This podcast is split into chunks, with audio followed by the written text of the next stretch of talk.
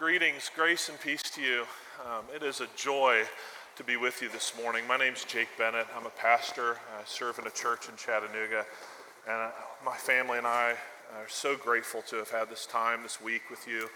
Um, let me say if you're a visitor here and, and come back another Sunday, hear one of the other good preachers that, that are actually here. Uh, but, but it's a joy to be here. And, and if you are a visitor, I would encourage you um, continue to come back to this, this family.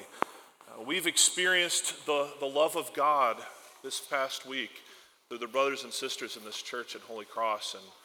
And um, let me encourage you to come to experience the love of God through his people here. So, my family have been well loved. Thank you. Um, before I, I, I call us to the passage, I just wanted to address the children. Uh, Holy Cross kids, it's a joy to be to have you here. Uh, man, it's I'm glad this is the fifth Sunday. I get to see your faces, and um, the Lord Jesus delights in your presence and His worship too. And as we get ready for this passage, as we get ready to hear God's word, um, if you've got a piece of paper and you've got the ability to draw something, I would love it if you would draw a particular picture, a, a picture of something that you have to do that you may not like, that might be really hard, but through it is something wonderful at the end. Like if you play sports or, or you practice with an instrument, would you draw a picture of you doing that and, and the practice over and over? But through the end of that, you get to play in a game or you get to, you, you get to play in a band. Or, or even brushing your teeth. You got nice teeth afterwards. Would you, would you draw a picture of that? And I, and I would love to see that after the service. It'd be a great way for me to get to know you guys.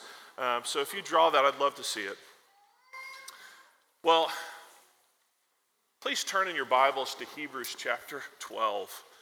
We're going to look at the first three verses, and we're going to be asking the question as, along the lines of that picture how do we endure in the, in the walk of following Jesus? How do we endure in the Christian life? Now, if you're here to hear just from me, you're going to be disappointed. But we're here to hear from God's word.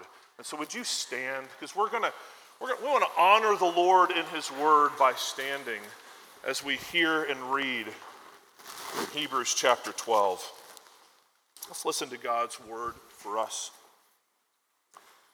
Therefore, since we are surrounded by so great a cloud of witnesses, let us lay aside every weight and sin which clings so closely, and let us run with endurance the race that is set before us, looking to Jesus, the founder and perfecter of our faith, who for the joy that was set before him endured the cross, despising the shame, and is seated at the right hand of the throne of God. Consider him who endured from sinners such hostility against himself, so that you would not grow weary or faint hearted. Let me pray. Heavenly Father, we come before your word today. We thank you for it. We thank you for your steadfast love that would send your Son into this world to save sinners and we ask that you would give us eyes to see you in your word and ears to hear your word this morning. Would you lead us into a greater and deeper knowledge of, of who you are and your faithful love towards us? Because apart from you, we can do nothing. But in you, Lord, we have life, life abundantly. So would you be present with us now? Would you lead us by the power of your Spirit? For we ask it in Jesus' name. Amen. Please be seated. Well, his elderly hands ached as he painted. When he would grab a paintbrush and put it to canvas, it was agonizing torture for him because of the arthritis that was so bad in his hands and knuckles. In fact, when, when peers watched him paint and friends, when they watched Pierre Auguste Renoir, when they watched him paint, they would ask the question how, how can you keep painting? how can you keep doing this when it causes you such agonizing pain? And Renoir's response was this The pain passes, the beauty remains. The pain passes, the beauty remains. You know, one of the uh, world's most famous Impressionist painters, in order to produce the, the beauty of his painting, in order to endure, he had to look at something greater than the pain and the circumstances in his life. And that's important because for the, for the church and for, for those of us, whether our walk with faith is just beginning to walk with Jesus or whether we've been walking with Jesus for a long time, walking with him means that we will will endure pain. It's going to be hard and suffering. In fact, Jesus talks about that in many places. He talks about that we're going to have to deny ourselves, to pick up our cross and follow, to lose ourselves, to pour out our lives and our wills, our resources, our time, our energy coming in to set up chairs, to play music, to be uh, giving us, us aside time to be gathered together. How do we endure? Sometimes that even costs us our lives. And that's what the author of Hebrews is writing to address in this book. He's writing to a, a, group in the early church who were struggling.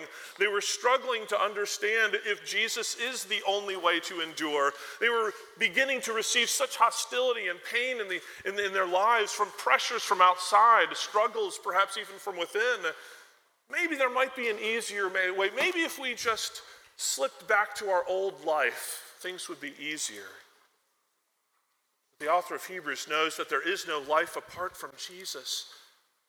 The only way to endure in life is to fix your eyes upon something greater than your circumstances, someone who is bigger and greater than all the pain that we can endure. And so when he writes this passage in Hebrews 12, he writes it describing our life and our walk with Jesus as a race. If you're looking in verse 1, you'll see it in the second half of that. Um, he writes, Let us run with endurance the race that is set before us. That word race, that's what he compares our life to. It's a race, and it's not just like a fun run where we're running and we're just taking a casual run. It's, it's a race that's hard. The word he uses there, it means to struggle, to wrestle with something. And so the author of Hebrews, he knows that this is a wrestle. He knows that it's going to be hard for them, uh, for the church, for, for God's people who want to follow Jesus. So, how do we endure? We fix our eyes upon someone. In fact, the way that he phrases it here in verse 2 is it's not just fixing our eyes upon Jesus, but his endurance for us. We endure by looking to Jesus, the one who endured for us. Look with me in verse 2. Looking to Jesus, the founder, perfecter of our faith, who for the joy that was set before him endured the cross despising the shame. You see, the author of Hebrews knows that this race isn't really a speed race in terms of how quickly we get to the end, but it is a faith race. It's where we direct our end goal, where we put our eyes that matters. And throughout the book of Hebrews, uh, faith has been described in this way faith is being willing to trust in God with such confidence that you're willing to act on His promises, even when your life circumstances make you wonder whether you can endure. It's looking to the promises of God and acting in obedient faith, even when you're not sure you can endure the circumstances that you're in. And so the way we endure is by looking to the one who endured who ran before us, the one who he describes in the passage as the founder, the one who began the faith, the one who established what faith is and what we put it in, and the one who's the sustainer of our faith. He, he's the perfecter, He completed our faith. He's the one who took our, our, our place, He substituted Himself in the race so that we would simply just look to Him to be able to endure. That's how we run this race is by looking to Jesus and to looking to what he endured. Look at the text. It says he endured the cross. The ultimate form of pain. It's an agonizing death. In this case, in Jesus, it's an atoning death. It's a death that covers his people. Jesus at the cross experienced the fullness of the weight of our sin. The Apostle Paul would put it that he who, who knew no sin, he became sin. Not just he took on our sins, he became sin, that which is opposite of God. The Holy One became sin. So that those who look to him who fixed their eyes upon him would become righteousness of God. All the fullness of God's righteousness poured out on his people. All the good, obedient life of Jesus is given to his people in faith, by believing, by looking, by trusting, by making God's promises preeminent in our lives to make our decisions revolve around who he is. He's the only one that can help us endure in this life. And all who call upon his name, he covers, he loves. Now, notice how he put it, how the author puts it here. He doesn't just say endure the cross, he also adds this little phrase despising the shame. Kids, do you know what shame is? Shame is that feeling when you feel like no one wants to play with you that no one likes you. You know, adults have that same feeling. We feel like sometimes nobody likes us, that we don't belong. But what's amazing about this passage is that the Lord God Almighty knows what it feels like to be rejected, to experience shame himself. Jesus endured the cross, despising the shame that he knew rejection. He knew the rejection of his own people. He was the one who was cast out, and they sought to curse him on a cross. They sought to kill him in the most humiliating of ways. Jesus willingly endured that. Why did he endure it? Did he endure it to make us feel guilty? No. did he make it so that we would have to pick ourselves up and fix our lives together? No. Do you see what he says in the, in the passage? He endured it for the joy that was set before him. He endured it because there was beauty beyond the pain. He endured it because he saw something more valuable than the pain and suffering that he would endure. The joy that was set before Jesus. What's that joy?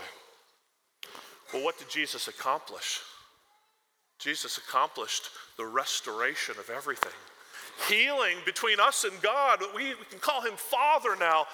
And Jesus is on a mission to restore the world, all of creation, all that God created, that He said, This is good. Jesus came to renew and restore, and in that is restored lives, healing, community. You see, the joy of Jesus is to see our lives whole connected, that we would never know shame again, that we would belong to His family, His forever family, that would not just last in this life, but in the world to come. That's what Jesus' joy is.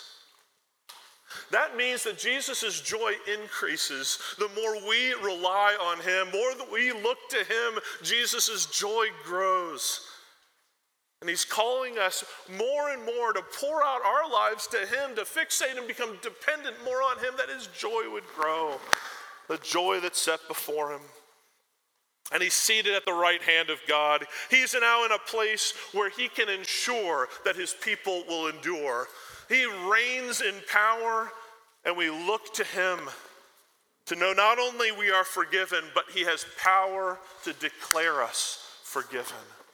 He has power to endure, or for us to endure as we look to Him. So, to help us with that, all of that to get to the three main points. So, if you're a point taker, three main points. We are to remember faithful witnesses. We are to remove every weight that's before us. And we are to refocus when weary. Remember faithful witnesses, remove every weight, refocus when weary. The Lord Jesus and author of this passage want us to remember, to remember faithful witnesses. This is some of the graces that he gives us to help us to fix our eyes upon him. Look with me in verse 1. This is the opening verse, opening section. Therefore, since we are surrounded by so great a cloud of witnesses, you know, God did not make you to live alone. He made you for community. We were talking about this in, in the, uh, the visitors class today about how God designed us for community. He designed us to be a community of witnesses. So great is this cloud of witnesses. It's the image uh, of, of an arena and those who've run in the arena, who've, who've already run their race, but they're not just leaving to go home. They, they actually care about the teams that are playing, right? And so they're filling into the seats around and they're watching and they're cheering and they're excited to see all the other, the, the other people who are running the race. They're cheering them on. That's exactly what he's saying, except for it's not just uh, the witnesses. He's not talking about the witnesses in our current midst. He's talking about witnesses throughout the centuries and generations of God's people. He's, that word, therefore, it's tied back to the previous section. If you've got your Bible, you can flip over to chapter 11. You can see that this is a massive list of those who've gone before. Big hero names like Abraham and Isaac and Jacob, Sarah, Rahab, David. These are big heroes. We learn about them in Sunday school or other places where we're thinking about, man, these are, these are the, the, the big heroes. But they're not called heroes in this passage, are they? You see, a hero is somebody who can stand on their own two feet. A hero is somebody who saves the day. But they're not called heroes, they're called witnesses. What are they witnessing to? Well, if you look at their stories, there's some great stories in there, but not a one could save themselves. Every single one of them had brokenness, sin. I mean, they were adulterers, they were prostitutes, they were drunkards, they were terrible with their kids. There was such broken homes. If you read the Old Testament with honest glasses, you see a bunch of sinners. I mean, Abraham, his name was father. Think of the family pressure to have kids. He can't do it on his own. He can't have a kid until he's 100 years old. In fact, he gives his wife away not once, but twice to another man. I mean, I don't think he would pass this session's interview exam, right?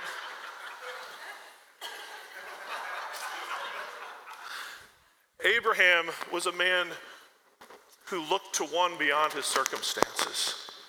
That's actually what he's witnessing that he wasn't great, but he had a great God and a hero that he was awaiting would come one day and did come in the coming of Jesus. He was pointing himself to the one who would save them. That's what we're to do in our lives. We're sinners. We're not the heroes of our own story. We want to be. I love being the hero of my story but I'm a witness to God's grace, to His love, that He saved me.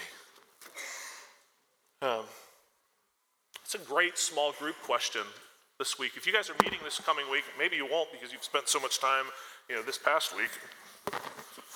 Everett, I'm sorry, man. This mic is going to. I think I got it. All right. Bear with me. Yeah. Thank you. Um, it's a great question. How do we try to be the hero of our stories? That's a great question to ask in a small group. And how are we called to witness to the grace of God? What's God done in my week or my day today? It's a great question to process as your group meet. Because He wants us to be a community. He wants us to be a family where our stories tie into His story. And we are to gaze upon Jesus, to fix our eyes upon him. And that's what this cloud helps us to do. But he also tells us not just to, to remember the witnesses, he tells us also to remove the weights. Remove every weight. Look in the second half of verse 1. Let us lay aside every weight and the sin which clings so closely. See, we carry a lot of burdens. We hold on to them and they prohibit our race. There was a, uh, growing up in the church, we had a, lot of activities. I'm sure you all do as kids. One of those activities, uh, as a summer camp, we had a race where the kids had to hold a, an egg on a spoon. Have you ever seen those races? And you're trying to run and, and you have the egg there and you have to get, get to the end. Well, the race took place. Everyone's focused on the, on the spoon, but they're running okay. And there was this little three or four year old boy. And he had the egg on the, on the spoon, and he's, he's, he's really got his, all his laser focus on this one little spoon and, and the egg. And everyone, he looks up, everyone's past him. And he grabs the egg and he throws it on the ground and he bolts off and he beats everyone to the race. He's a smart kid. He took his eyes off of his burden. He laid aside every hindrance and he ran as fast as he could. That's what we're called to do. The word weight here, it's, it's not a, a word that, that it, it, includes sin, but it doesn't just include sin. It's, it's the things that, that distract us, the things that we can become laser focused on, our circumstances. Sometimes it's our identities. We talked about that in a few groups. Sometimes it's a, I'm a really good person, or I'm a really hard worker, or, or I have to care and parent my, my kids well. And we become so laser focused on ourselves that we've lost our sight of who Jesus is. And we're called to fixate on Him and to run this race, to throw away everything else, including the sin which so easily entangles. So, what is sin? Sin is separation. Sin is the thing that divides us. In fact, when they're in the garden and God tells them about the consequence for sin, he describes it as death. That's a visible picture of what sin is. It separates us from our bodies, it physically separates us from our loved ones, because that's what sin does. It pulls us out of community. And, and the author is saying one of the ways we have to run, run faithfully is in fixing our eyes on Jesus is, is to repent of our sin, to literally turn from it and turn to someone else. We must be repentant sinners and set aside our sin because it separates us from God, it separates us from one another. It's hard to examine those things, and it's hard to be told about sin in our lives. It can make us angry and frustrated. It's actually a blessing when people do speak into our lives. A few weeks ago, so our family, we just got a, I've talked, the search committee's probably tired of me talking about my cat, but I, we just got a new cat. It was a rescue cat. And uh, it's a little kitten, probably about 10 weeks old. And um, our kids love this cat. They just feed it, take care of it.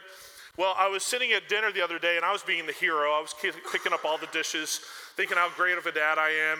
And, and as I'm turning, I step and I hear this wow and a thump and run. I had stepped on the cat and all the kids are like, no, what are you doing? You're not a hero, you're the villain. And, and, and so when I start saying, no, the, the cat shouldn't be in the kitchen. The cat shouldn't be sleeping on the floor. That's not the place for the cat. I'm going to help the cat by helping it learn not to sleep on the kitchen floor. I know, it's silly. But what am I doing? I'm lessening the pain.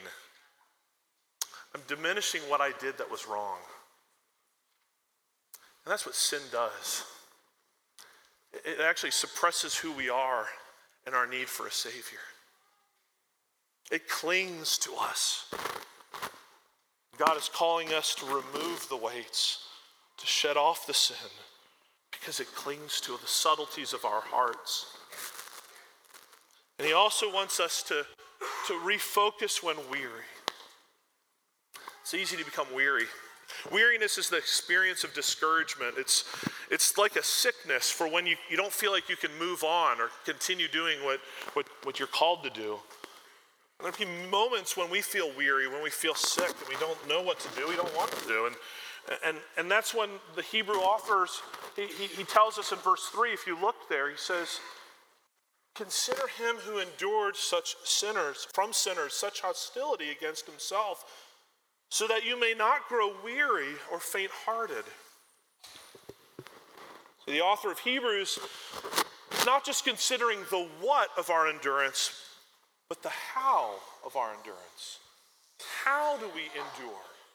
And the answer to the how comes back to the who. It's not by fixing ourselves up, not pulling ourselves up by our bootstraps. It's not by trying harder. It's by looking to Jesus. It's to consider who he is and what he endured for us. The hostility that the sinners, us, poured out on him. It's so easy to turn our eyes away from Christ when we're weary, and this causes even more weariness. In my church, we are uh, praying for a covenant child named Baby Jack, who's currently in the hospital in the NICU. He was born at 25 weeks. And how quickly we can get weary looking at ourselves and our abilities, looking at our weaknesses and our frailties. And from a circumstantial perspective, baby Jack's life, it hangs in this balance from our side. But in Christ, baby Jack is held secure. And that's true for all of us in Christ Jesus. We're on a firm foundation. And even when everything else around us feels uncertain, we refocus ourselves away from our circumstances back to Jesus.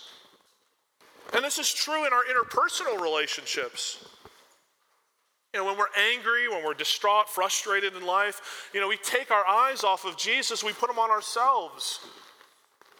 But, but do you see, even in this passage, what, what, what the author is saying is Jesus grounds our ability to forgive, to love, to set ourselves aside because he's forgiven us, because he loves us, he gave himself for us. You see, if you've been struggling with God for a long time, and if you feel like you used to walk with Jesus and you tried a long time ago to follow him, but you feel like you haven't endured, maybe you're wondering he's angry with you. Maybe you think that you've sinned so greatly that he'll never receive you. See, the Lord Jesus' great joy is to welcome you into his arms to come to those who are weary and heavy laden. All come to him. He invites you, he wants you near. Don't hesitate, don't hold back. He became sin so that you would come and know that you're loved. He did this with his disciples. You see, the first communion, the first Lord's Supper, which we'll take later this service, he was sitting around a table where, in just a few minutes, just a few hours later, all of those closest friends would betray him, deny him, reject him, and run as fast as they could away from him. Do you know what Jesus, knowing that about his disciples, do you know what he said at the beginning of that? I earnestly desire joy. I earnestly desire to eat this meal with you, to fellowship with you, to have you in my presence while I can. I earnestly desire to be near you, knowing that they wouldn't understand, knowing that they would struggle, knowing that they wouldn't feel like they could endure. Jesus doesn't want you far off in your weariness. Refocus. Come to Jesus. Know that he endured pain, the cross, for you. In 1993, there was a pastor, Andrew Brunson. He's a, a pastor who was in the uh, EPC, if you're familiar, Evangelical Presbyterian Church. He moved his family and himself as a missionary to Turkey to plant churches, Presbyterian churches. And in 2016, the uh, organization, missions organization that he went with was declared by the government to be a terrorist organization. And he was arrested and put into jail on grounds of being a terrorist for preaching the gospel. He endured so many harsh conditions in a Turkish prison.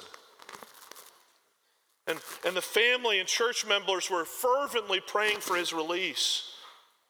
He held fast, fixing his eyes on Jesus. He said he continued to remain in worship with his Savior. He even wrote a hymn while in prison.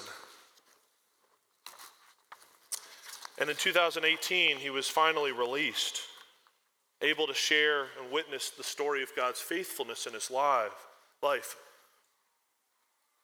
But listen to what he said as he reflected on this. He said, There were many times that I was deeply discouraged, but I held on to God's promises, which became a lifeline. He's the God who sees us, who sits with us in darkness, and who will bring us into the light again. This is true for Pastor Brunson, but it's true for all who call upon the name of Jesus. Look to the Lord Jesus. Come when you're weary. Hold fast to the, to the promises that God has in Christ Jesus. Hear the faithful witnesses of those who've gone before us and those who are in your midst that point to Jesus and remove, turn all your sin and the weight of every hindrance so that you may run with joy through the pain to a God who loves you. Let's pray. Heavenly Father, we thank you. We thank you that you see us and you know us and you love us. Help us to seek you out, to run in this life by looking to you, to the salvation you've accomplished through the cross, that you are the one who reigns on high. And would you give us a deeper sense of your joy in the restoration of all things as we keep our eyes fixed upon your Son? We pray this all in his name, the name above all other names, Jesus the Christ. Amen.